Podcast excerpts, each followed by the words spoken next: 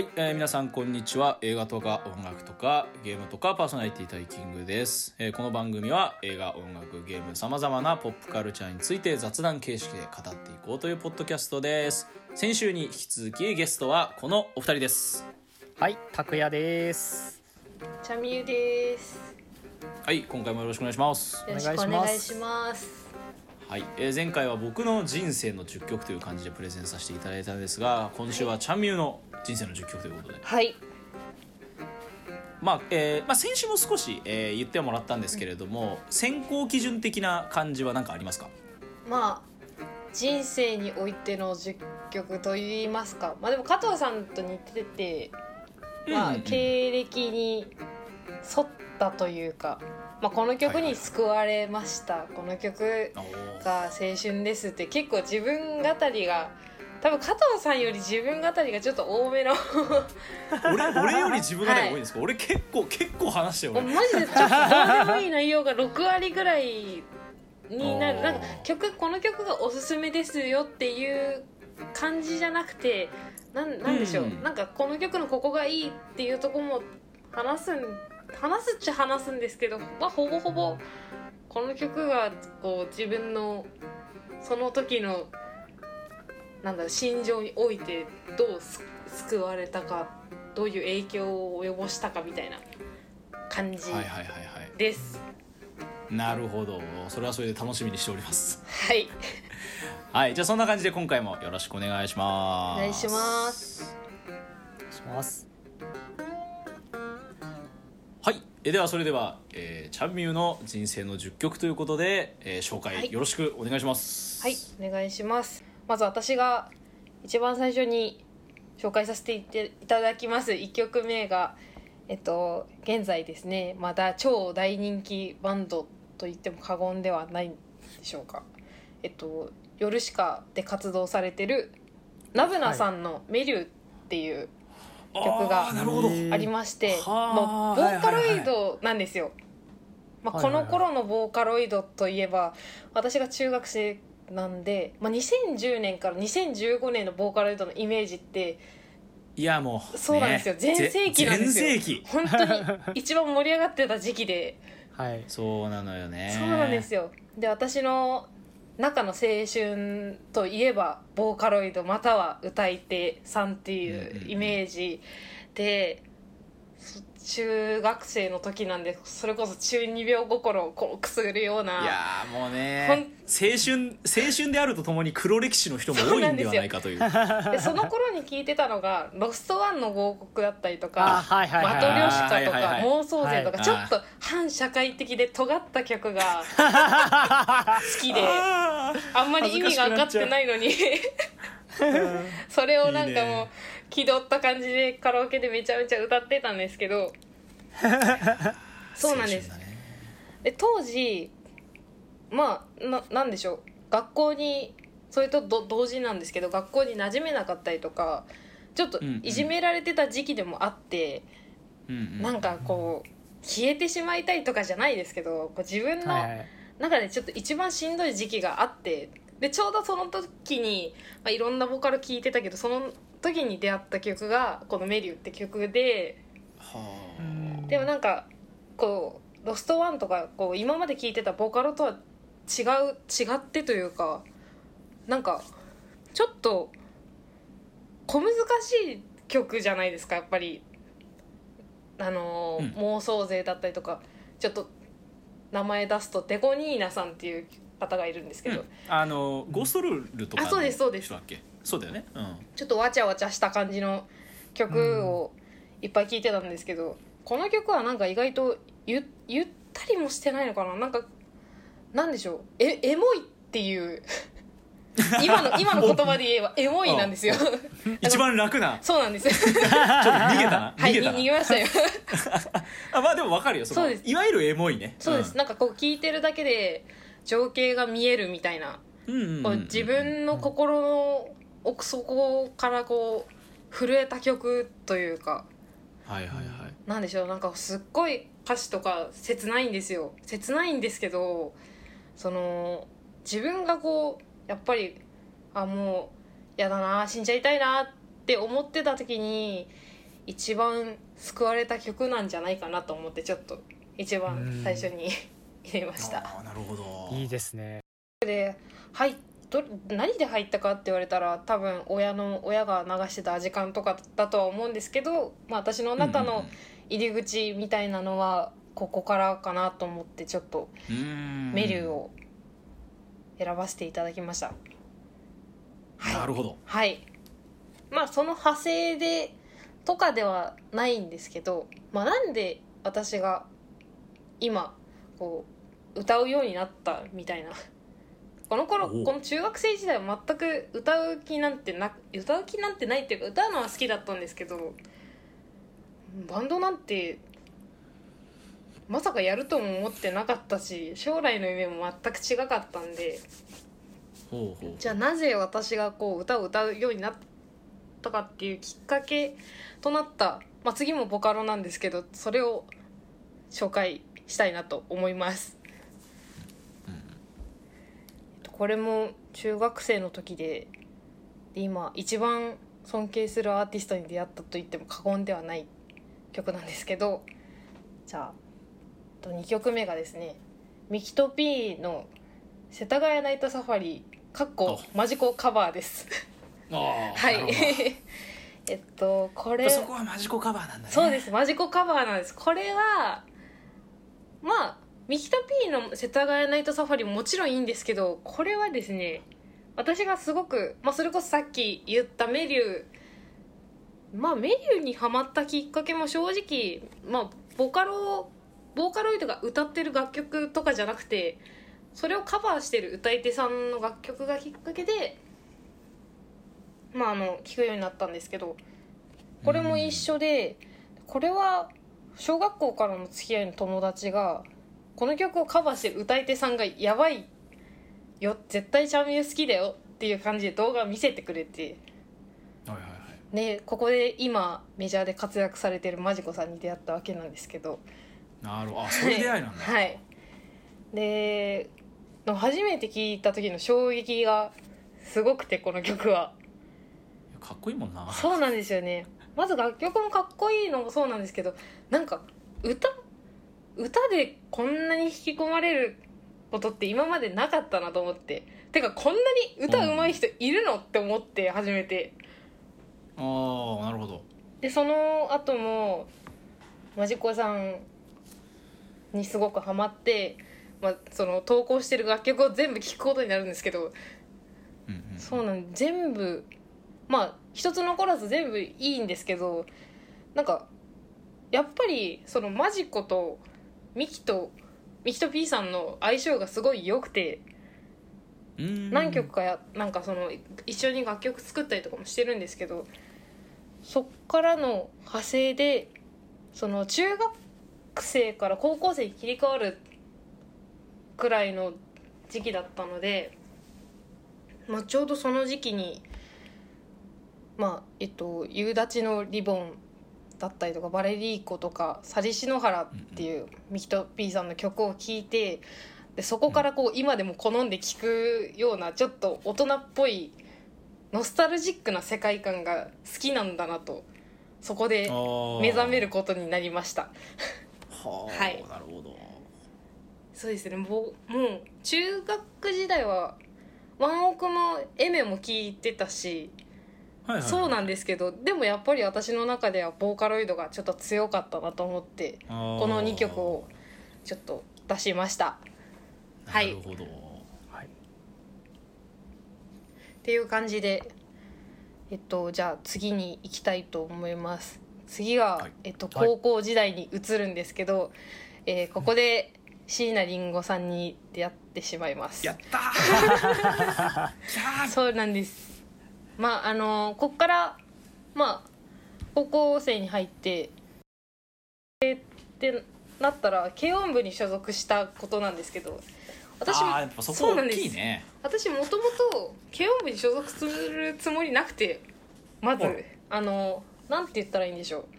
普通にバイトして自分が好きなことしようと思ってちょっとバイト路線で行こうかなって思ったんですけど軽音部が。バイト路線？そうなんです。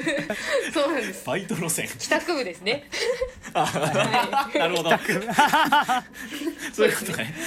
バイト路線。バイト路線。バイト路線。バあいいイト路線。いい言い換えだね。そうです。帰宅部。はい。普通に言うと帰宅部になろうと思ってたんですけど軽音部が思ってた以上に楽しそうで、でなんかその軽音部で出会った友達とかも多くてあここならなんか楽しくややってけそうだなって歌うのも好きだしボカロも好きだし、じゃあ入ろうっていう感じで入ったのが軽音部なんです私。はでやっぱりその当時実際やってた曲といえばやっぱりなんかその軽音部の初級編みたいな曲たちが多くて。まあまあまあまあ。そうなんです。ね。ね小さな恋の歌「どんてんリンダリンダ」なんですけど全部自分のキーに合ってないんですよそうですよ。そりゃそう。いやそりゃそうよ。確かに。全部男の曲なんだから。全部低くてなんならおうあの上にし上にして歌ってたんですけどあまりにも高すぎて逆になんか気持ち悪いなって思う時もあって、ねそのライブもやってたんですよ。全然下手な時に。ライブをやってたんですけど、やっぱりライブしてもノルマ払って帰るだけであなんか今日もダメだったなって言って泣いて帰ってたんですけど、まあ、そこでなんてなんなんてさ なんて辛い。そうなんです。もうなんか泣いて帰ってたんですよ。もう今日どうだったってお母さんに聞かれて「うんダメだった」っつって。そう。そうなんです。帰ってたんですけど。そうなんですよ、でもそのじゃあ歌歌を、まあ、まず置いといて自分がそのボーカルとして今何が必要かって思った時にまあそその時にりんごさんにちょうど出会ってでじゃあ何必要だって。まず棒立ちで歌ってる時点でパフォーマンス必要だなって。で髪の毛もはいはいはい。ボサボサだったし、なんか今今みたいにちょっと自分にふ自分の服装を気をつけたりとか化粧したりとか全くしてなかったんであじゃあビジュアルも必要だなってなってりんごさんに出会ってからなんかどんどんちょっとずつ垢抜けていって小綺麗になってったんですよ。それはやっぱリンゴのおかげなんだ。そうなんです。はいえそんなそうですねりんごさんのしなんでしょう。入り口というかしびれた楽曲をちょっと3曲まとめあてーもうわ何が来るんだろう。紹介したいんですけどちょっと映画にかけちゃうのでこっから。ああちょっと。はい映画の話にもなっちゃうんですけど私をでもなんかその初めりんごさんの初めって「丸の内サディスティック」だったりとか「罪と罰」だったりとか、本能とかーからじゃないですか、でももちろんそまあまあ初め、そうだね。初めはそこからだったんですけどあのその後に私をもう完全に虜にした「平成風俗」というアルバムがありましてうわ渋いはいあの平成風俗か渋いな、これあの、まあ、映画の話になるんですけどりんごさんがその音楽監督を務めた蜷川美香さんの、えっと、映画があって「さくらん」っていう映画があるんですけど、うん、さくらんはいはいはい、はい。桜素晴らしく美しい映画があってでその劇中のう曲が詰まったアルバムなんですよ。平成風俗自体が。あそっか。あのアルバムってそれなの？そうなんです。あそうなのか。そっかそっか。そうなんですよ。でそれそのその映画がめちゃめちゃ好きだっていうかそのちょうどこの高校時代も「さくらん」っていう映画自体がちょっと花魁の映画でちょっとエッチなんですよ。ううんうんうん。で見れる年齢になったので、まあ、見てなんだこれはと思って。でりんごさんもちょうどそこからはいえりんごさんに入ったばっかでりんごさんが監督音楽監督務めてるよっていうさくらんを高校生の時に見てうわこれはやばいなと思って、うん。まあ、その映画きっかけで平成風俗を借りたんですけど。はあ。はい。ちょっとあやっとここからちょっと3曲 出していこうかなと 思います。はいははいすいません。はいえっとじゃあまずはこのアルバムの1曲目に収録されてる「えーギャンブル」っていう曲なんですけどああなるほど。あのー何気に世界一かっこいい曲だと思ってて。あらなるほど。なんかなんだろうめこれは考察のページとかいろいろ見て、まあ、感じたことも今回ちょっと喋ろうかなって思うんですけどそのめちゃめちゃ力強いメロと曲調が印象的な曲でうんでそれに対して歌詞がなんか切な切なすぎるというかえ女の子じゃんっていう感じの歌詞なんですよ。ああリンゴっぽいねそうなんですよ。よなんかこうギャンブルとかのイメージってパチンコだったりとか競馬とか、うん。そっちの賭けのイメージなんですけどなんかその賭けじゃなくて、なんかりんごさんが書い書くこのギャンブルのイメージはうんそのポーカーフェイスとかをかけてるらしくてそのほうほうほうほう。相手になんかその自分が恋してるけどそれを悟られたくないからポーカーフェイスで隠してたけど隠しきれなくなりましたっていう歌詞なんですよ。うん。この曲が。ああなるほど。もうあ多分私が女子なんで女子視点で言うとめちゃめちゃぶっ刺さりなんですよ。はあなるほど。そうなんですよ。ぶっ刺さりでその後半後半っていうかラスサビ、まあ、後半に向けてどんどんなんかこう曲も盛り上がっていくのもそうなんですけどりんごさんがもうめちゃめちゃもうラスサビに関してはもう泣き叫んでるような歌で歌ってて。ほうほうほう。それもなんかこう本当になんかもう心から苦しくて仕方ないですよみたいな感じの歌い方をしてて。それもなんかなかなか突き刺さるというかやっぱりでもさくらんですね。なんかそのちょうど、まあ、見ていただけたら早いんですけどなんかそういう、うん。そういうシーンで流れるのでもうなんかはああ泣いちゃうわーっていう感じなんです。ああいいね、はい。あ見よう。あ桜見るわ。ああのぜひ あのぜひ見てください。うん。これは世界一かっこいい曲だと思ってます。はあ、はい。であで2曲目を紹介したいんですけどこれも平成風俗に入ってるんですけどうん、えー、なんなんどうしようかな「茎」っていう曲で。あ出た。茎茎 なんですよ、はい、なんですよ。たうんでこ茎っていうれ曲名ね。そうなんです。これあの平成風俗に入ってるバージョンは英語版なんですけどうん。どのアルバムだったかな？多分でもあの新しいベストのアルバムには普通に日本語のバージョンのやつが入ってると思うんですけどうんうんうん。すいません。かなあのさらに映画をちょっと重ねておしゃべりをさせていただくのでちょっとこんがらがるかもしれないんですけどこの MV がですね、はいはいあのりんごさんのそれこそあともう一つアルバムがあるんですけどそれの曲が詰まった「えっと、100色メガネ」っていう短編キネマがあって40分ぐらいの、うん。うんそうねまあ見たことないんだよねそうなんですねあれまありんごさんが実際に演技してるんですけど大森奈緒さんが出てたりとか、あとうんラーメンズの小林源太郎さん最高やね。あと小雪さんも出てて。な何その濃ゆいメンツは？そうなんですよ。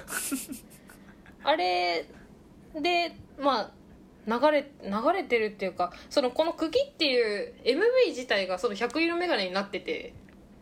ああそれがそもそもその短編映画が茎のミュージックビデオとして使われてると。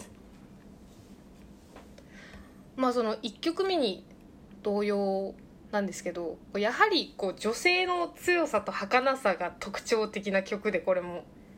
いやもう椎名林檎って感じだそうなねんです。なんかその強さをこう植物の茎に例えてる歌詞なんですけどめちゃめちゃ強がってるけどその中にあるこう弱みを途中で見せつけてで最後にまた強くなって終わるっていう歌詞でこの歌詞マジで天才ではっていや高めちゃめちゃ椎名林檎だねめちゃめちゃ椎名林檎だね。本当にすごいわ。そうなんですあでこの「茎」っていう曲が何気にりんごさんにハマったきっかけの曲で丸の内とかじゃなくてこの曲で 茎茎で椎名林檎ハマるのはまず渋すぎるな。ではいそうです。ハマりました。はあなるほど。はいああれだね茎の、はい。えっと日本語バージョンが入ってるのはあの3枚目の「カルキザーメン栗の花」に入ってます、そうですそうです。それですね、それと多分百色眼鏡もつながっているうんそうだね。はずですね、うん。なるほど。っていう感じで2曲目にん？何曲目だこれ？あえっとこれはあ4曲目です計ね4曲目。四曲目ですね。うん。聞いてした。はい。はい。はいじゃあえっと次でラストラストリンゴということで。ラストリンゴ。ラストリンゴということで。ちょっとこれはなんか映画強めで話していくんですけど「さくらん」っていう映画じ、映画をちょっと入れて話そうかなって思うんですけど3曲目が「迷彩。明という曲で。細ねはいこれは、まあ、いろんなアレンジがされてる曲の一つでもあるんですけどなんかこの曲は完全にさくらんの影響というかそのこの迷彩が使われるシーンがもうそのさくらんの原作って庵野萌子先生があそうなの？書いてる映画でそうなんです。お安野の安野の奥さん、はい、そうです。安野秀明の奥さんそうねんです。のね。が書いてる 映画なんですけどもう顔面あそうがなんだ。そうなんですよで顔面がつあの土屋アンナがあの主人公の清葉を演じてるんですけど土屋アンナ、ん。アンの模様こうタッチすぎちゃって顔が。もう漫画から出てきちゃってるんですよ。確かにそそうなんですよ。言われてみればそうだわ。はい。めっちゃあの人の絵っぽいね。そうなんです。その清葉っていうキャラクターがこうオープニングであのキセルっていうタバコ当時タバコ、なんかパイプっぽい感じのタバコ吸ってなんかキセルって便利みたいな。はいなんか上向けになっても「はい落ちねえぜ」っつってニヤって笑って桜の下で仰向けになってそう吸吸ってるシーンから始まるんですけどそこのバックで流れてるんですよ。あ超かっこいいじゃん。めちゃめちゃかっこよくてそんなかっこいい演出されたらもう聞くたびフラッシュバックするようになっちゃってうんやっぱその映像とのリンクっていう部分でね。なんでなんでしょう。ちょっと映画紹介みたいにはなっちゃったんですけどもうリンむしろちょっとうんぴったり。そうですね。なんかリンゴさんをなんだろうどっぷり味わいたいならちょっとこのさくらの話もちょっとしとしときたかったなと思いまして。なるほどね、とりあえず3曲目は「明細」っていう感じででちょっとこのさくらんなんですけどえっと庵野秀明監督がマジで一瞬出てくるんでちょマジで見てほしいんですよ。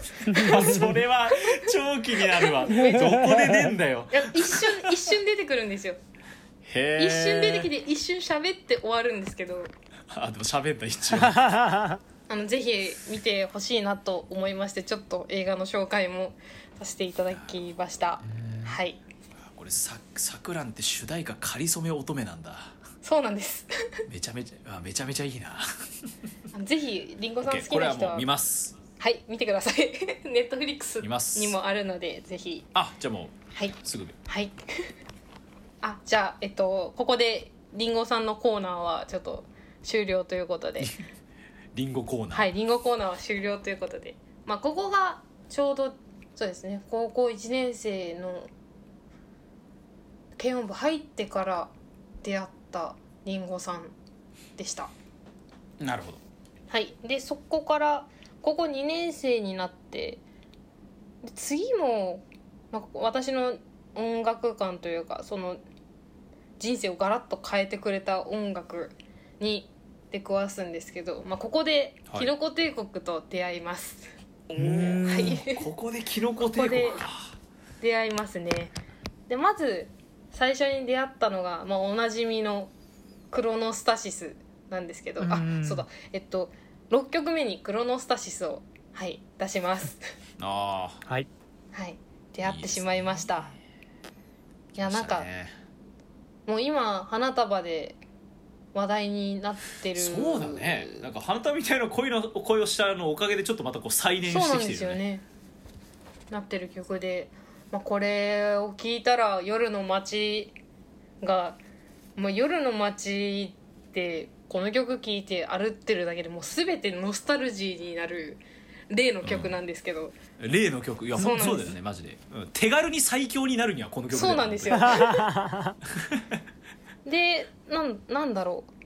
まあこれもまたちょっとお女女心をくすぐるというかなんかこうキュンキュンさせるような表現の仕方をしてる方で、その歌詞の中で BPM83 に合わせて「君と夜の散歩」っていう歌詞があるんですけど「いや散歩してよ」みたいな感じなんですよ。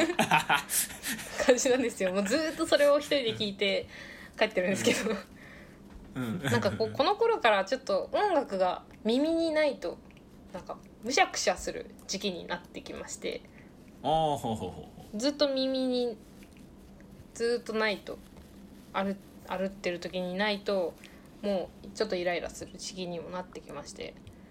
うはいはい。まあでも、まあ、ちょっとクロノスタシスは置いといてって感じなんですけどクロノスタシスのみならずやっぱその歌詞も好きなんですけどやっぱりその歌を歌ってる視点からしてしまうとやっぱり佐藤さんのなんかこう包み込むようなこう優しい歌声にこの頃から惹かれちゃいまして。いやーもうねキノコ帝国の良さってたらそこだよねやっぱりね。そうなんですよ。はい。でそこから影響を受けましてまあキノコ帝国に自分の音音楽概念をちょっと変えられたなって思いました。うんなるほど。じゃあもう7曲目に行きたいと思います。はい。でちょっと次が福島のバンドさんを紹介したくて。いいですね。地元行きましょう行きましょう。はい、中のバンドなんですけど、えー郡山の3ピースバンドさんがおりましてその方々を紹介したいなと思います、はい。はい。あと推し曲ですね。ピローマンさんの「残像は光を飲み込む」です。あのピローマンンかっこいいいやよねもうかっこいいん懐かしですよいピローマン。ピローマンね。ピローマン。ピローマン懐かしいな。ピローマンさん あのまあ第一に世界観がもうとにかく好きというか。いいよな。そうなんです。もうこの曲だけじゃなくてもう全曲ですね。全曲良くてもうこう聞くと私的になんですけど、まあ、こうこのそその曲を聴いて、まあ、それこそ歩歩ったりとかランニングするだけでもこの曲の主人公になれる気がしてしまう傾向にありまして病気なんですけど。いや大事だと思いますよそれ、はい、ちょっと病気なんですけどあのライブを見た人は分かると思うんですけどこれえこの音圧3ピースの音圧なのっていうかなんかね。迫力が半端じゃなくてうん。パフォーマンスも結構激しめでなんかそのそのライブの写真とか全部あのう動きすぎちゃってちょっとブレてる写真とか多かったんですけど送られてきた写真が。いいね。そうなんですでもその激しめなんですけど歌詞があのう美しいというかもうとにかくす素敵なんですよ幻想的でもうこれはと思っての視点をやっぱりちょっと出したい出したいんですけどボーカルの石井さんの歌声がもう半端じゃないぐらい良くて良くてっていうかなんか綺麗なんですよ歌声が。うん。めちゃめちゃ透き通った声ですよねそうなんですよ。透明感もあるしなんかすごい力強いしうん。すごいなんかその石井さんが世界観をなんか支配してるみたいな感じ感じで私はすごく大好きでこうピローマンの曲を聴くたびですね。なんか映画一本見た感覚になってしまってピローマンの世界本当に計り知れないなっていうのを、もうはい。専門学生時代はとてもとてもお世話になったというかうん。何回も主人公にならせていただきました。えー次がですね、まあ、ここから専門になるんですけど、うん。えー8曲目ですね。ここからあの専門に入って曲を作るようになりまして。うん。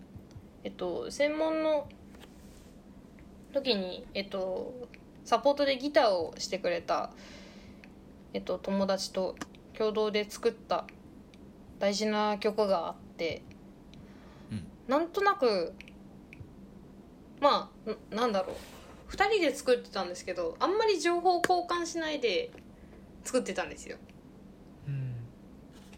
作っててなんか私はこの曲を意識して作ろうと思って作作ってたんですけど、まあ、その曲をちょっと8曲目に紹介したくて。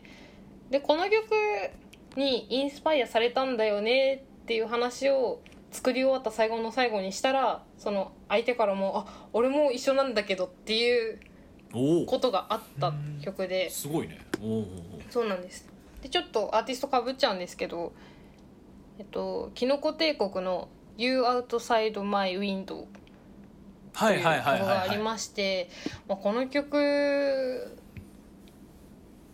まあなんか自分が作りたい曲が幻想的かつ疾走感あってプラスなんかちょっと歪みの効いたというかジリジリしてる感じの曲を作りたいなっていうそのそういう時期があってもうこの曲なんですけど。おーもうまさにこれなんだねそうです。まさにこの曲なんですけどこの曲を聴きながらちょっと少ない技術で作り上げたっていうまあ青春ですね。私の専門時代の青春の中の青春ちょっとっていう思い出がありましてまあ先ほどうん。申した通り死ぬほどキノコ帝国から私は、えー、と昔から影響を受けているのでちょっとこの曲を選びました。いいですね。はい。はい。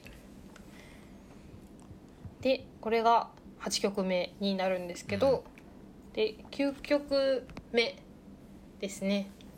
はい。これもちょっとその作曲面での話にはなってしまうんですけどなんかそのあのバンドってどんなバンドだったっけってことないですか？なんかた例えばドラマの主題歌とか映画の主題歌だったけど、うん。このこのバンドって誰だったっけみたいな。次に紹介するのがなんかまさにドラマの主題歌を担当してたバンドなんですけどしかもその時ちょうど聴き始めたタイミングが専門2年のなんか超作曲スランプの時に出会ったバンドでうん。このバンドもなかなか専門時代に専門時代に滑り込みで思い出に残ったなっていう感じだったのでちょっと紹介したいなと思います。はい。はい。と9曲目がザ・ライスクッカーズの「無優樹」という曲でうん。でこの方々はあれなんです。初耳。スペックだよね。スペックの主題歌を歌ってたスペックか。そ波の行く先の先のそうなんです、うんうんうんの方々で。でちょうど、まあ、さっきも言った通りこのバンド聴き始めたタイミングが超作曲スランプの時でこう自分でどうこれから作る曲どうしたいのか全くわからない時期っていうか結局自分はどうしたいのっていう時期で、なそんな時に思い出したライスクッカーズナイスタイミングのライスクッカーズで。そうなんです。すで早速 Apple Music で2011年の「セルフっていうアルバムこれ LINE ミュージックとかには入ってなかったんですけど、iTunes あでも iTunes はあるはず「セルフっていうアルバムをデジタルで買ってうんでちょうどこの「無優樹」っていう曲に出会ってもうこの曲がなんか私の作りたいものこれだ絶対これだってなっちゃってで今やってる「やらずの雨」なんですけどかなり最近作ってる曲にインスパイアされてるされされてる曲といいますか。あそうあそうなんだ。そうなんです。もうあのね Rice Cookers はね、 Spotify にね波の行く先のシングルだけある。あーうーん。Apple Music はなるほど。結構あった気がする。あ Apple Music は多分あるはずです Apple Music は結構ある Rice Cookers。っていうそうですね。これなかなかサブスクには少ないとは思うんですけど「っていう曲なんですけどなんかこの人たちの歌詞ってなんかまあ大体英歌詞が多いんですけど、うん。まあなんか翻訳してもなんかなんだろうめちゃめちゃ歌詞が素敵というかなんかそのうん。おとぎ話の世界みたいな曲、ん？歌詞を書くんですよ。うん。おとぎ話のおとぎ話の世界の中で力強い歌声となんかそのサビの迫力がすごいなんかこう雷にこう打たれたみたいな感覚になってわあこういう曲やりてーってなってそこからめちゃめちゃ曲かけるようになって。ああなんかうんそういうきっかけ大事よねなんか曲作るって。なんでナイスタイミングでライスクッカーズに出会ったんですけどそのこの、まあ、英語詞が多い中でこれ全編日本語なんですよ「無遊樹」っていう曲が。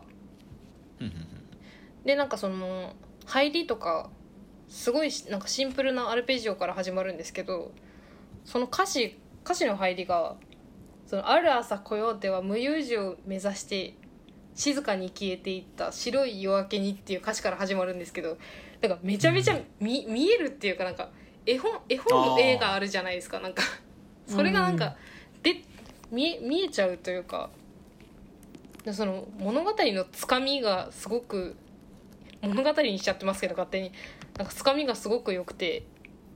でそこからなあの B メロでこのアルペジオに一回戻ってサビめちゃめちゃ大迫力でボーンってくるんですけど弾けるようなサビが来てでこの曲初めて聴いた時にどどぎも抜かれてもう完全にああこういう曲作りたいなってこういう曲やりたかったんだなってなってはいあの完全にインスパイアをインスパイアを受けてしまいました、なるほど。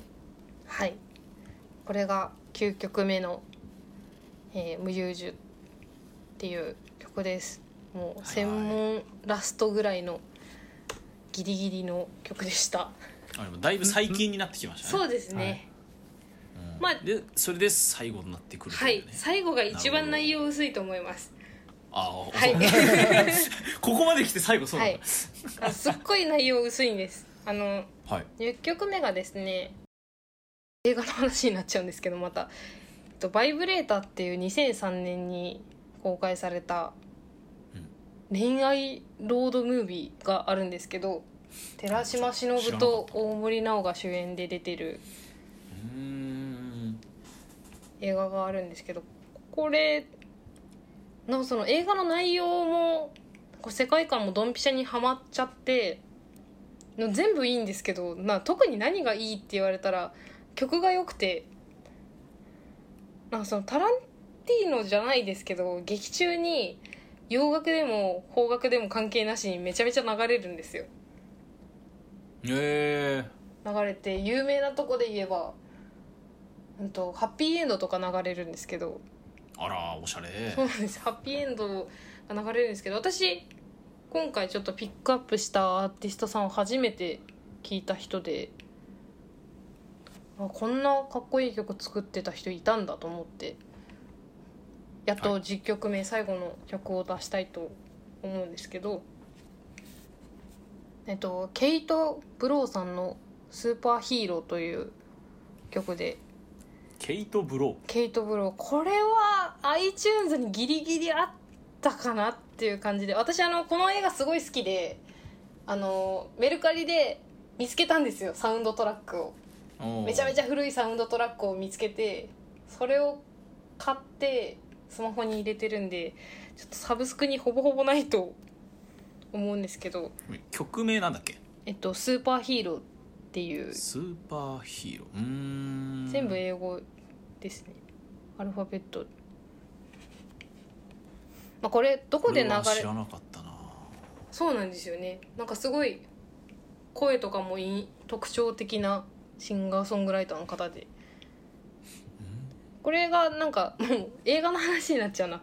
どこで流れるかっていうとそのこれトラックに乗ってワンシチュエーションがトラックなんですけどトラックの中に男女が乗ってただただ移動するっていう。で移動中にこうと途中でこ恋しちゃうぜみたいな感じの映画なんですけど。はいはいはいこれどこで流れるかっていうとこう明け方のなんかこの主役2人を乗せて道路を走るトラックの映像にこの曲がつくんですけどうん。なんかそれだけでなんだろうなんかその私が今までこの曲を紹介してきた中で重要視してるのってなんかその世界観だったりとかちょっとロロマンチックな感じちょっと女子目線にはなってしまうんですけどなとこを重視しててなんか曲調もなんかこう時代を感じるっていうかそう2003年の映画なんで2000年代のロロックっ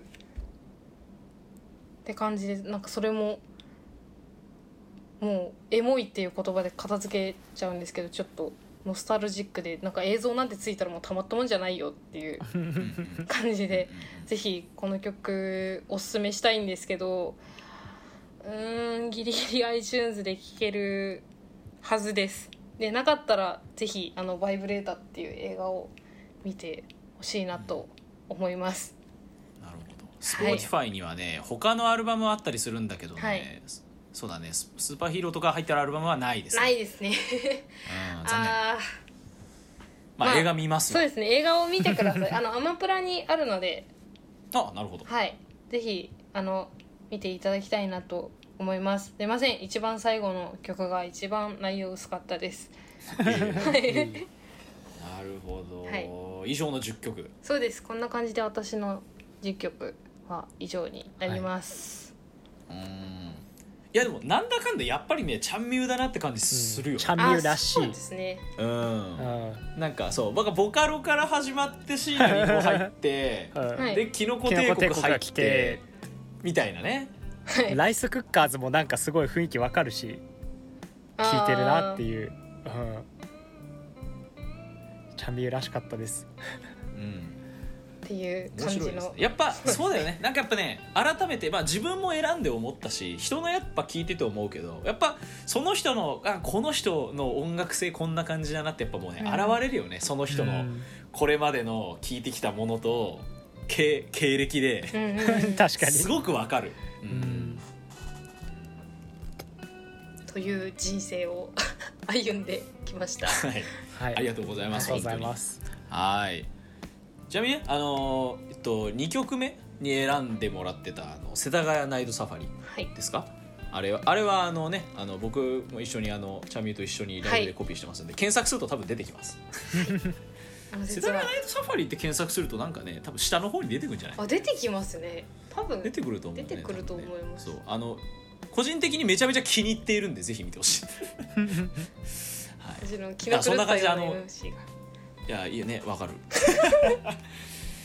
いやそんな感じでちょっと10曲選んでいただきまして、ありがとうございます。ありがとうございました。はい。じゃあそんな感じで、えー、2ありがとうございます。人やってきましたけれども次回は拓也の選ぶ人生の10曲と。はい。はい。いうことでよろしくお願いします。よろしくお願いします。はい。さあそんな感じで、えー今回もやってまいりました、えーお相手はね私タイキングそしてちゃんみゆ拓也の3人でございました。今回もありがとうございましたありがとうございました。